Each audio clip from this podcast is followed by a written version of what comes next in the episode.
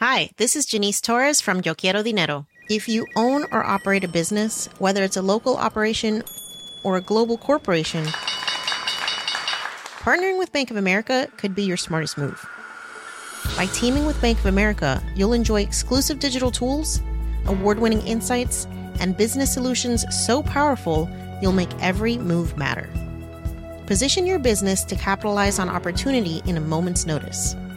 Visit bankofamerica.com slash banking for business to learn more. What would you like the power to do? Bank of America NA, copyright 2024.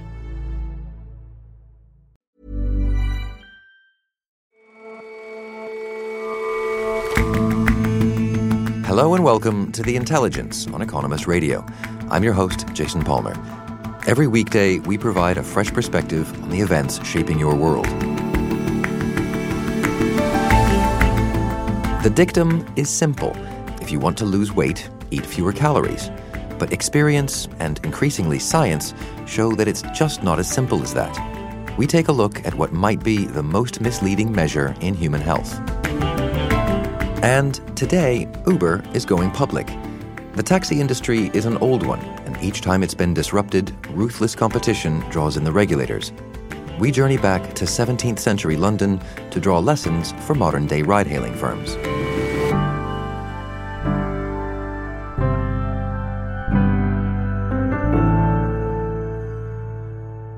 First, just as it seemed China and America were on the verge of striking a deal, the trade war has deepened. At midnight in Washington, Friday at noon in Beijing, America announced an increase in tariffs on billions of dollars worth of Chinese goods. Earlier in the week, President Donald Trump had appeared sanguine. By the way, you see the tariffs we're doing? Because they broke the deal. They broke the deal. They broke the deal. And look, President Xi is a friend of mine, great guy, but he he's for China. I'm for the USA. I'm for the USA. So we're gonna see. They come in tomorrow, and whatever happens, don't worry about it. It'll all work out. You know why? It always does. Don't worry about it.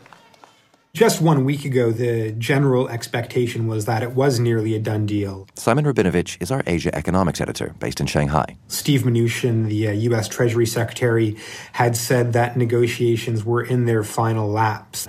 Uh, basically, out of nowhere, uh, on Sunday, Donald Trump tweeted out that China was trying to renegotiate the deal. That then kicked off uh, several days of frantic speculation about what exactly had gone wrong, why it had gone wrong, um, whether or not talks that were scheduled for this week were, were even going to take place. Uh, now, we did have uh, a Chinese delegation start talks in Washington yesterday.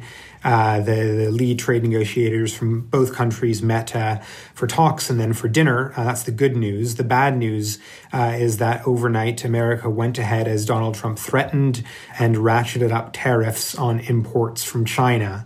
Um, so here we are today with talks still uh, ongoing, but under the cloud of the higher tariffs and uh, the Chinese response, which is that it is going to follow up with retaliation. And so, what is this latest tranche of tariffs? What, what, what are they stipulating? So, the latest uh, tranche is uh, America previously had applied tariffs of 25% on $50 billion worth of imports from China and of 10% on a further $200 billion. They've now increased that $200 billion tranche from 10% to 25%. Uh, China uh, has not officially announced its retaliation, but it's expected that it will undertake a proportionate retaliation. And so, what will the immediate impacts of, of those raised tariffs be?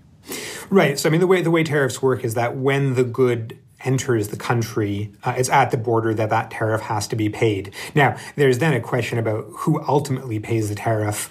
Um, is the American buyer of the of the product from China able to get the Chinese supplier to cut their original price. In other words, the tariff is passed on to the to the Chinese supplier, uh, or is it the American buyer who pays the higher price, pays the tariff, uh, and then might try to pass it on to the consumer. You know, what we know from analysis so far is that by and large, the cost of the tariffs that have been implemented to date uh, have been picked up on the price tag in terms of extra costs for American consumers. And with this much broader range of tariffs that have been implemented overnight.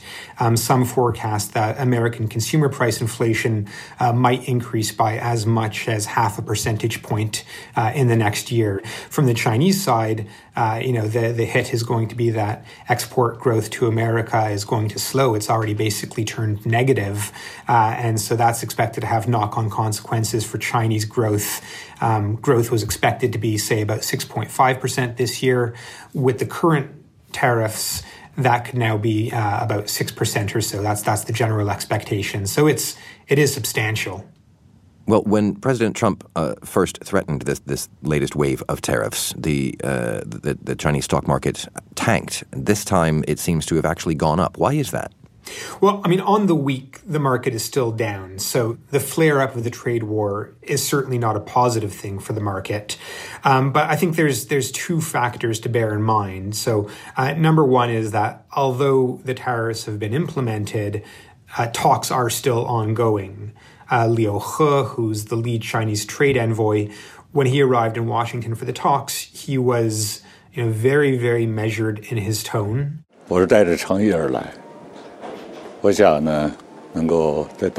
I came here with sincerity. Under the current special circumstances, I hope to engage in rational and candid exchanges with the US side. Of course, China believes raising tariffs in the current situation is not a solution to the problem, but harmful to China, to the United States, and to the whole world. And there's a certain degree of cautious optimism, you might say, that, you know, although you've had this, this big breakdown in communication between the two countries, um, there still is going to be a path to, to a deal. The other factor uh, is that, uh, you know, for China, exports to America are very important, but it's not the be all and end all for its economy. And likewise, uh, for America, a supply chain running through China is important, but it's not the be all and end all. Um, and so domestically, uh, the government and especially the central banks of, of both countries have the ability to adjust their policy um, depending on what's happening with, with the trade war and with the external environment. So, uh, you know, the trade story is is important, but ultimately it's it's one factor in, a much more kind of complex equation, uh, which which determines how the economies perform. I mean, if a deal isn't struck this time around, I mean, how how bad for that is the trade war, just d- despite signs of optimism here and there? Well, I mean, so here here's the thing. I think uh, you you could almost look at the trade war, although this is the big focus of the day, as as being a relatively narrow issue compared to all of the bigger problems in the Chinese American relationship. So tariffs alone, you know, there ought to be a path to a resolution where the two countries agree over time to reduce tariffs because the short-term damage to the economy is just going to be too obvious. And, and, that's something that, that we still expect to happen at some point this year. But even if they are able to come to that kind of agreement, you know, narrowly on tariffs, you've got so many big fundamental issues between the two countries and this spiraling mistrust, which now, I know, encompasses everything from, you know, serious differences over uh, the nature of the political systems, the way they manage media, uh, the way that uh, they manage companies, the American belief that uh, China's state capitalism uh, is not something that's you know really a tenable part of, of the global economic order. Uh, and then of course concerns about China's uh, military expansion, its increasingly uh, aggressive posture uh, in Asia. So the the trade dispute is is one part of that. And traditionally you know, there's always been hawks and doves in both countries, and the doves would point to the commercial and the trade relationship as the ballast of the bilateral ties. This is the thing that is supposed to be bringing the two countries together. And I guess the worrying thing uh, at one level about the trade war is that, you know, what was meant to be the glue between the two countries in this potentially very fractious relationship uh, has really come unstuck. Uh, and so, you know, resolving the tariffs, that should be doable, but all these bigger issues, they're not going away. Simon, thank you very much for joining us. Thank you, Jason.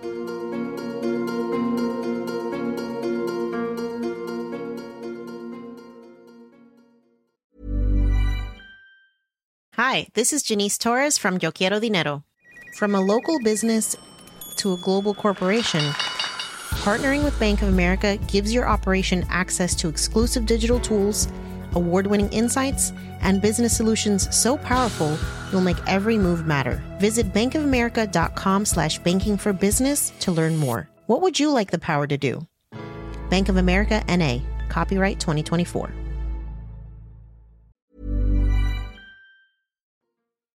For decades, people who want to control their weight have been told to count calories. Some women are just naturally thin. They don't gain weight no matter what they eat. Susan isn't one of those lucky ones. But given that the majority of calorie focused diets fail, it's time to ask whether this scientific sounding approach is misleading. Sticking to a diet is difficult in the beginning, but it soon becomes a habit.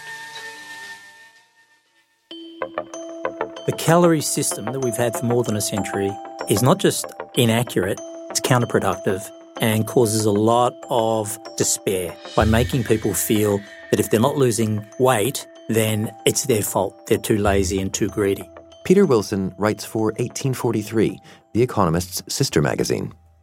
It was an American agricultural chemist named Wilbur Atwater who really popularized the calorie back in the 1880s by doing a series of experiments which ended up with some very easily understood numbers, telling people that if you eat a gram of fat, there will be nine calories in it. If you eat carbs and fiber, there'll be four calories in it. And that took off and that came to dominate the way people thought about food and weight control. Because what the calorie is, is a measure of the energy in food. And that's what we think. We think primarily about the quantity of what's in our food rather than the quality.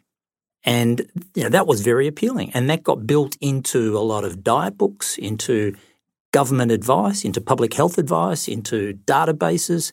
And it's just so deeply entrenched in the food systems around the world now that it's this giant monster that's hard to stop. Salvador Camacho is one of those who has struggled with his weight. At the beginning, it was supposed to be only a robbery, so they asked for things, their money, wallets. His problems were exacerbated by an armed kidnapping in his hometown in Mexico. But at some point, they thought it was a good idea to take us with them, and so they made us stay in the car. So they took us to this abandoned field outside the city. Then they take us out of the car and they said they will take turns to kill us. They took my friend and they were like, Don't worry, your time will come as well. I guess I blacked out, I fainted, I don't know. When Salvador came round, his kidnappers had fled. But affected by the trauma, his weight ballooned by 33 kilos. That's more than 70 pounds. I was thinking to myself, why should I restrain myself from eating that food or drinking some beer or wine or whatever if I'm not sure if I'm going to live tomorrow? A cardiologist warned him the strain he was putting on his heart could be fatal. I was 30, 31, something like that. And he said, You're quite young, but your situation is quite critical. And if you don't do something, I really don't think you may get it to the 40s. Salvador embarked on a calorie restricted diet. He became obsessed, keeping spreadsheets and taking photographs of his meals. He exercised relentlessly, training for and running a marathon, but he couldn't keep the weight off.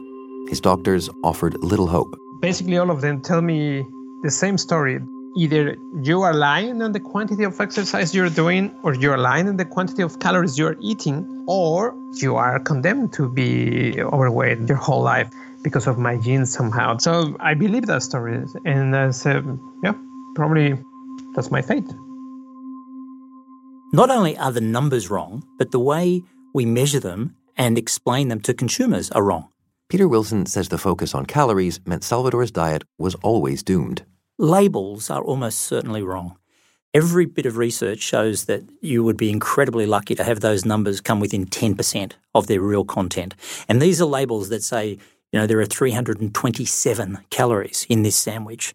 Well, you know, it's just not reliable. The devices we use to measure how many calories we're burning are just wildly inaccurate. You know, you'll be on the rowing machine and it'll tell you you have just burned 364 calories. Well, that's just rubbish.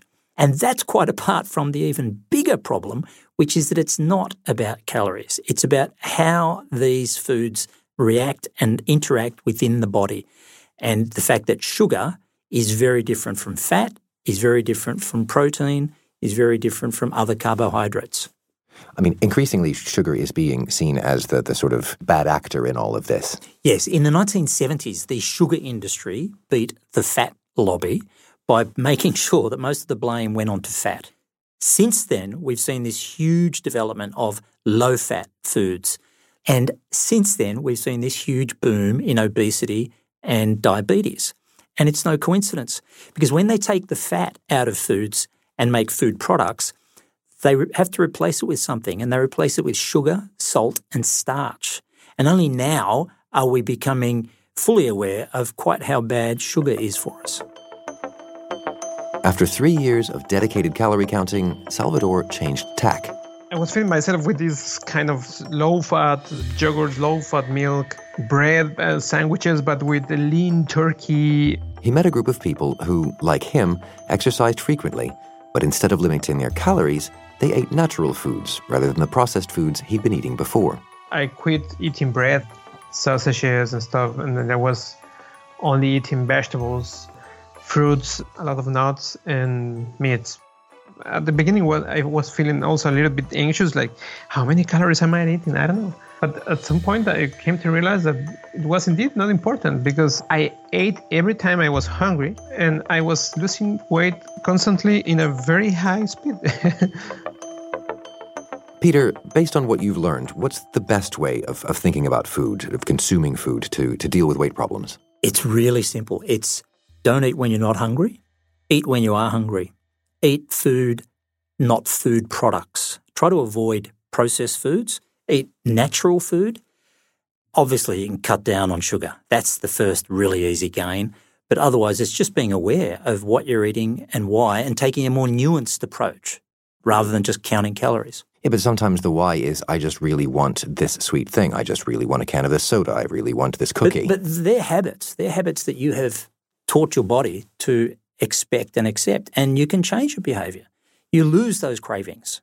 Once you get your regular Coke out of your system, you find you just don't want it anymore. And that's what you found? I mean, you, you followed your own advice here, right? Very much so. I haven't cut back on uh, alcohol at all, but I've cut soft drinks totally out. I've moved to uh, more natural foods. And in the process of researching this story, I've lost 28 pounds, which is no bad thing. I'd been told I was pre diabetic and to lose weight, and I've never been able to. And I've been able to do it without any willpower, without any huge effort, just by thinking twice about what I'm eating. And the important part is you've you've kept it off without any trouble whatsoever. I think my body has reset the weight it's trying to keep me at. I'm not fluctuating, which I'd always done before. I'm just nice and stable and I'm never hungry. I'm not as tired. I sleep better. It's a good thing to lose 28 pounds. Peter, thanks very much for coming in. Thank you. You can pick up the latest issue of 1843 from next Wednesday. Uber is going public today. It's set to be the largest IPO since 2014, with the ride hailing giant targeting a valuation of $82 billion. But currently, Uber is making big losses, almost $8 billion since 2009. Henry Tricks writes Schumpeter, our column about business. He's been taking a ride back through history to see how other cabbies have fared in the face of competition and regulation. John Taylor was a waterman, which is a company of boatmen that took passengers across the River Thames in London in the 1600s. It was a difficult time for John Taylor because this was just when carriages had emerged, and this was really hitting the waterman's business. Now, John Taylor was a fabulous character. He was a poet, and he really hated these carriages, and he wrote a couple of screeds against them. It railed against these upstart hellcart coaches. Against the ground we stand and knock our heels, whilst all our profit runs away on wheels. I mean, what this makes me think of is the way that black cab drivers themselves now are railing against the ride hailing industry. Yes, it's an industry that's born from moaning about competition. So, Uber now is trying to kind of become more of an official business by listing on the stock exchange. There's obviously a lot of investor interest in that. It's going to be the big IPO of the year. And yet, in the process of you know, competing against the black cabs and the yellow cabs. It's also lost a ton of money. Just last year alone, in the 12 months to March, it lost $3.7 billion. And so Uber will do its best to try and convince everyone that there is a, a bright future ahead. But when you look back at the history of the taxi industry, you see that whenever it's unregulated and unlicensed, it becomes completely cutthroat. It is really difficult to make money. And it's only really when the regulators move in and start setting fares that this becomes a sensible, sane, sustainable business. $3.9 billion. It's, it's a, an eye watering amount, Henry. How does a company even lose that much money? Well, I guess the simple answer is that Uber's strategy from the beginning has been to sacrifice profits in the interest of undercutting everyone it can so it can get as many passengers as possible and sweep up the drivers that are available. A first mover into disrupting a taxi industry can make pretty good money. When Uber moved in, there was a path to profitability. The trouble is, is that the competition emerged very quickly. This is a market without huge barriers to entry. Remember, Uber doesn't really own its fleets. The drivers own their fleets. So basically anyone can come in as a competitor. This is where it's basically become a race, a race to the bottom. And we have seen this race before. The historical example, which I found absolutely fascinating, was um, was New York in in the Depression. So the Model T Ford was there, was available, was relatively cheap, and a lot of immigrants they bought the Model T and they turned them into taxis. This was before the licensing of of taxis in New York more and more people managed to get whatever they could together in order to buy cheap cars, and the streets became mayhem. Um, and this ultimately led to the licensing and the medallion system started. So basically, when there are too many cabbies out there, nobody can make any money, and regulators have to fix things yes, that's the reality, but this is as yet a reality that we're not seeing in the case of the ride hailing services because at the moment they're treated very differently from the you know, established cab companies in many cities. And so, how do you see the, the Uber story playing out from here? It's trying to list, but revealing that it's lost all of this money. Is it going to pull its way out, do you think? Uber has a lot going for it, not least the name, right? I mean, we basically see Uber as being synonymous with ride hailing. It's the Uber for Uber. it's the Uber for Uber. And uh, brand really helps. You know, if you think of taxis, you think of your your black cabs in, in London or your yellow cabs in New York. Those colours are like brands, right? And people are attracted by them and people see them as being secure. You know, Uber will want definitely to win over passengers just because of its name, its sense of service quality. So there are ways that it thinks it can make money, but you know, the competition remains a big problem. Henry, thank you very much for coming in. Thank you, Jason.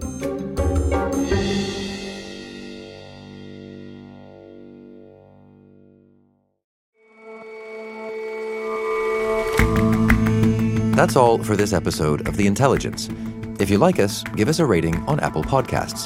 And you can subscribe to The Economist at economist.com slash radio offer. 12 issues for $12 or £12. See you back here on Monday.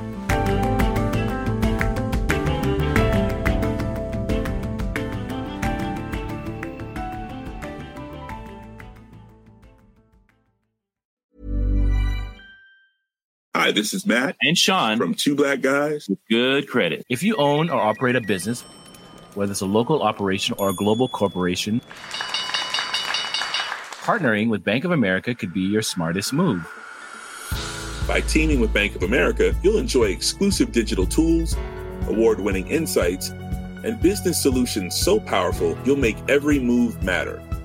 Position your business to capitalize on opportunity in a moment's notice. Visit bankofamerica.com slash banking for business to learn more. What would you like the power to do? Bank of America, N.A., copyright 2024.